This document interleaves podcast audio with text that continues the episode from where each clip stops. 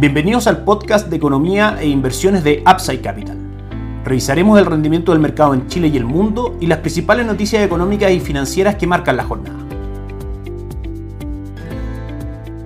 Muy buenos días, ¿cómo están ustedes? Miércoles 7 de septiembre de 2022, soy Ramiro Galeano, fundador de Upside Capital. Les doy la bienvenida a otra edición más de Mercados en Upside Capital. Vamos a comentar varios temas del mercado local. En primera instancia, como fue el cierre de los activos el día de ayer, el dólar cerró en 893,80, prácticamente 894, subiendo aproximadamente 12 pesos el día de ayer. Y el IPSA cayó fuerte, un 3%, 2.96%, cerrando en 5.608 puntos. Esto en un contexto donde ayer la agenda política estuvo bastante marcada por el cambio de gabinete, donde hubo algunos problemas con algunos nombramientos, etcétera, y eso tensionó, que es lo que finalmente le importa desde nuestro punto de vista más al mercado, la asistencia de varios líderes políticos a una reunión en La Moneda durante la tarde para dar el vamos a las conversaciones respecto a las reglas del nuevo proceso constituyente. Finalmente esa reunión se efectuó, pero los mercados cerraron antes de que se conociera que finalmente la reunión se efectuó según lo planificado. Como sabemos, este nuevo proceso constituyente involucra en sí mismo una incertidumbre y, por supuesto, los mercados tienden a incorporar esto en los precios. Desde nuestro punto de vista, probablemente el resultado final que tengamos de este nuevo proceso constituyente sea más equilibrado que la opción que se rechazó el día domingo. Sin embargo, el IPSA cae, como decíamos, un 2.96%, también por una toma de utilidades de los inversionistas, dado el muy buen retorno que ha tenido durante el año, cerca del 30%, y sabiendo que de aquí en adelante empieza este otro proceso, como decíamos, conlleva también incertidumbre. El cobre, por otro lado, subió un 0.71%, cerrando en 3,49.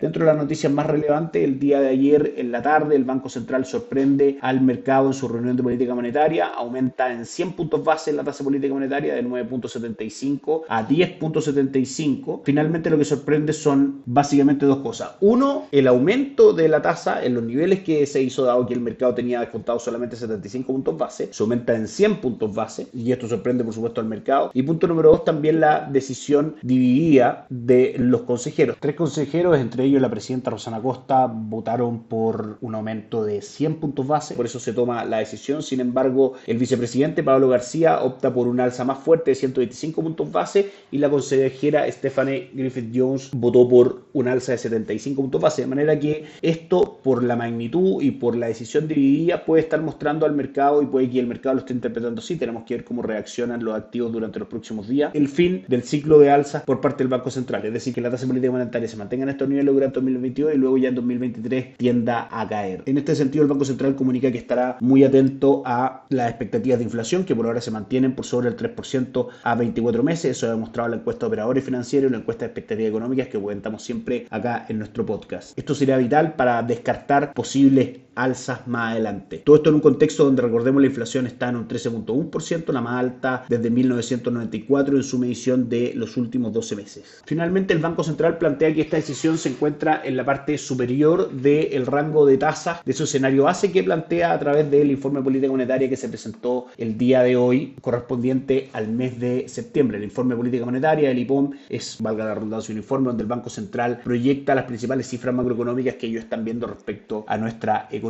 Y tenemos sorpresas en varios puntos. El primero es en cuanto a crecimiento del 2022 para Chile. El rango anterior de crecimiento del IPOM de junio estaba entre un 1,5 y un 2.5%, aumenta a 1.75 y 2.25% para este año. Es decir, se espera un mayor crecimiento de la economía para este año. Todo lo contrario sucede para el año 2023, donde la contracción de la economía que se esperaba fuese en un rango entre el 0 y el menos 1%, salta a un rango entre el menos 0,5 y el menos 1.5%, de manera que se espera un mayor crecimiento de la economía para este año, pero un mayor decrecimiento, una mayor contracción de la economía para el próximo año. En 2024 plantean que el crecimiento del PIB debería estar entre el 2.25 y el 3.25%. Eso en cuanto a expectativas de crecimiento económico citadas por el IPOM el día de hoy. Respecto a inflación, estima que la inflación durante este año cerrará en un 12%, prácticamente 2 puntos más arriba de lo que el IPOM proyectaba en junio. El próximo año deberíamos tener una inflación promedio del 6.1%, terminando en un 3.5% y llegando al 3%, que es la meta del Banco Central en el tercer trimestre del año 2024. No hay mayores referencias de tasa de política monetaria en el IPOM. Este es el escenario base y claramente mientras las expectativas inflacionarias a 24 meses vayan convergiendo a la meta del Banco Central, que como sabemos es entre el 2 y el 4%, deberíamos ir descartando mayores alzas y entrando en una etapa, como decíamos, de normalización monetaria y de caída de tasas durante el 2023. Respecto a el plebiscito constituyente, dada la cercanía que hay entre la publicación del informe y el resultado, básicamente 3 días, no hay mayor información respecto a eso. Sin embargo, Rosana Costa, la presidenta del Banco Central, hoy día en la presentación del IPOM en el Senado, manifiesta que es importante atenuar el impacto del proceso constituyente en la incertidumbre de la economía, que es uno de los factores importantes que nosotros hemos conversado acá, de por qué hemos visto que nuestra economía ha tendido a caer de esa manera. En conclusión, tenemos probablemente una economía con mayor crecimiento durante este año, menor crecimiento durante el próximo año, y tenemos que estar atentos a cómo evolucionan las expectativas inflacionarias para conocer mayores movimientos de tasas. Estas son las principales noticias que hemos ido conociendo hoy día. Por supuesto, tenemos que estar muy atentos a las 3 de la tarde a la reunión que haya en el Congreso de los distintos líderes políticos para seguir viendo avances respecto al nuevo proceso constituyente. Y mañana también vamos a estar conociendo el IPC del mes de agosto, que eso podría también causar movimientos en el mercado.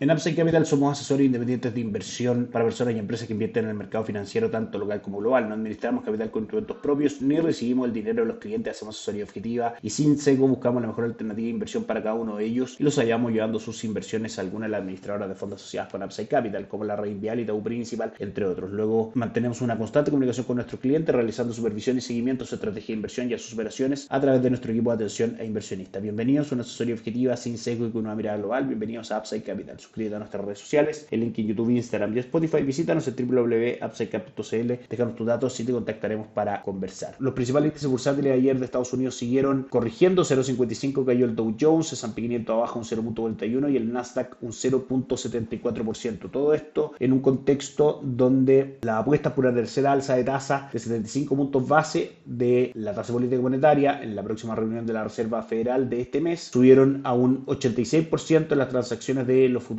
federales, de manera que es prácticamente un escenario que está descontado en los precios de los activos. De esta misma manera, probablemente la tasa política monetaria en Estados Unidos alcance el 4% para fin de año. Con las correcciones que ya hemos visto en los índices accionarios y esta noticia, podríamos ver ya un escenario base donde esta caída fuerte que hemos tenido desde Jackson Hole hace un par de semanas se termine en los mercados internacionales y vuelvan a tomar fuerza en una presión más compradora, más alcista, que es el gran motivo por el cual nuestra recomendación de inversión en renta variable está principalmente en los índices bursátiles de Estados Unidos. Si revisamos el calendario económico de hoy, la noticia a destacar es que el Producto Interior Bruto de la Zona Euro crece un 4.1% por sobre el 3.9% esperado, probablemente una mala noticia desde el punto de vista del mercado, dado que una mayor actividad económica conlleva mayores presiones inflacionarias, que la gran preocupación del mundo el día de hoy. Por último, vamos a conocer cómo transan los mercados. A esta hora el IPSA vuelve a caer un 1.34%. Dentro de las más transadas tenemos a Falabella, que cae un 0.22%, Sockevich, que cae un 0.43% y Vapores, que cae un 2.22%. El dólar en Chile presenta caídas el día de hoy respecto a el cierre de ayer, prácticamente en 894, abrió en 901.65 el dólar, con un gap de 7 pesos, y luego de internalizar la información de la tasa de política monetaria más alta y la información entregada por el IPOM, tiende a caer hasta niveles de 880 y cotiza hasta ahora en nuestra pantalla en 896. Podríamos decir que desde el punto de vista del dólar peso, la información ha significado un mayor valor del peso frente al dólar, internalizando esta mayor alza de tasa de interés. El cobre cotiza con caídas del 0.85%. El dólar en el mundo marca caídas también leves del 0.08% y las bolsas en Asia en terreno negativo. El Nikkei 225 de Japón un 0.71%, el Hang Seng también negativo un 0.83%, el índice de Shanghai con leve alza del 0.09%. Europa recibe el dato de crecimiento del Producto Interno Bruto de manera positiva, el DAX alemán subiendo un 0.35% y negativa el Eurostoxx 600 cayendo un 0.57%. Y Estados Unidos el día de hoy presenta cotizaciones positivas, el Dow Jones subiendo hasta ahora un 0.57%, el S&P 500 un 0.73% y el Nasdaq un 0.83%. Eso es todo por hoy, que estén muy bien, nos encontramos mañana. Chao, chao.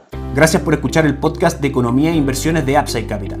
Te invitamos a visitar nuestro sitio web www.upsidecap.cl y contactarnos para brindarte una asesoría objetiva, sin sesgo y con una mirada global para tus inversiones.